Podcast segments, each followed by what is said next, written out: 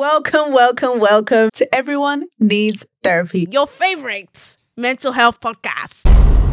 I've struggled with my mental health for over 10 years. 10 years later, I'm still here.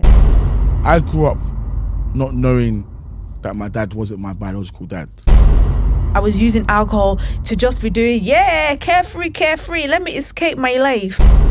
I came out while I was in school. I had a girlfriend in school. You're going to hell. God is going to turn you to a bag of salt. I grew up in a whole household where it's like you dare not speak back to your parents. So a lot of the things where I felt that they did wrong to me, I just took it.